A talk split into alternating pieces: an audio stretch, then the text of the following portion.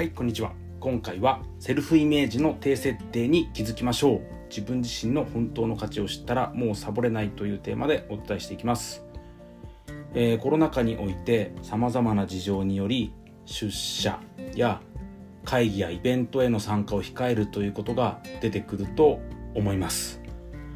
そんな時にですね休むことが申し訳ないとか自分を責めてしまうような感覚に陥ります。陥りがちですよね。みんなに迷惑かけてしまうんじゃないかなとか。でここでお伝えしたいことがなかなか思えないかもしれないのですがあなたの存在そのものに価値があるということです。自分自身に価値がないという思い込みを持っているとその不足を埋めるために体を酷使してしまったり無理をしてしまったり必要以上に気を使ってしまったりということが起きやすいです。ですから休むのが申し訳ないなっていう感覚もですねもちろんすごく僕自身もよくわかるのですがその感覚の奥底には自分自身には価値がない自分の存在に価値がないというものがあるのかなっていう気づくきっかけになります。でこういう、まあ、セルフイメージというものが低い状態っていうのは人生とか、まあ、日常。うんそうですね、えー、日頃の生活の中でなんだかうまくいかないなっていう感覚へとつながっていきます。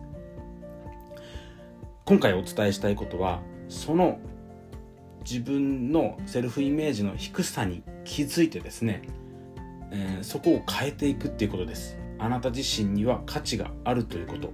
あなたの存在そのものに価値があるということ。あなたの本当の価値を知ってください。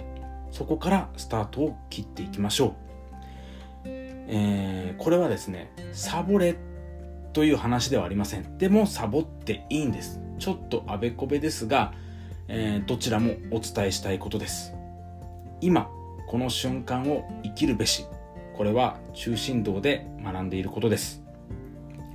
あなたが持つ本来の価値本当の価値に気づけば過去や未来に生きる暇はなくなります。過去を後悔したりとか未来を不安に思って心配したりとかそういう暇がなくなるんですね。サボるとは対極の生き方です。やるべきことを日々淡々と。僕であれば基礎稽古あるのみ。あなたであれば何でしょうか。小さなこと。本当に派手なことではありません。小さな小さなことをあなたが、えー、向かうべき向かいたいですね。向かいたいこうなりたいっていう未来を描いてそこにたどり着くためにやるべきことを見定めて、えー、日々淡々と積み重ねるのみです、えー、応援しています。あなたにとっての何かの気づきやヒントきっかけになれば嬉しいです。最後まで聞いていただきありがとうございます。